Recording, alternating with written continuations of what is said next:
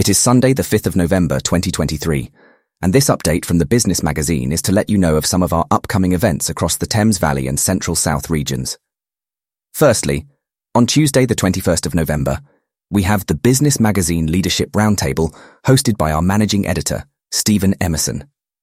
Titled Business Ownership and Planning for the Future Employee Ownership Roundtable.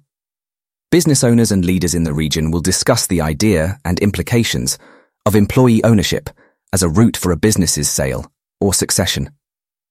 You will hear from experts from law firm Fieldfisher LLP and commercial banking specialist Shawbrook, as well as business owners who have successfully sold their businesses via employee ownership.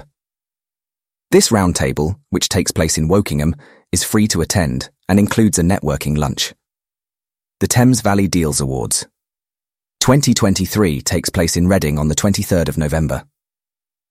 This is the leading event in the Thames Valley's corporate finance calendar and brings together corporate finance advisors, lawyers, bankers, private equity investors, accountants, and funding specialists, plus, of course, the management teams that have led the deals themselves.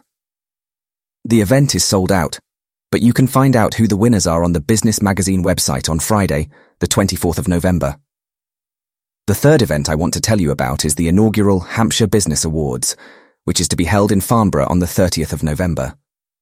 The awards are a partnership between the Business Magazine and the Hampshire County Council. It recognises and celebrates the best in business and the people behind their success in Hampshire. That's it for today. For more, visit thebusinessmagazine.co.uk. We are back Monday with more. Goodbye.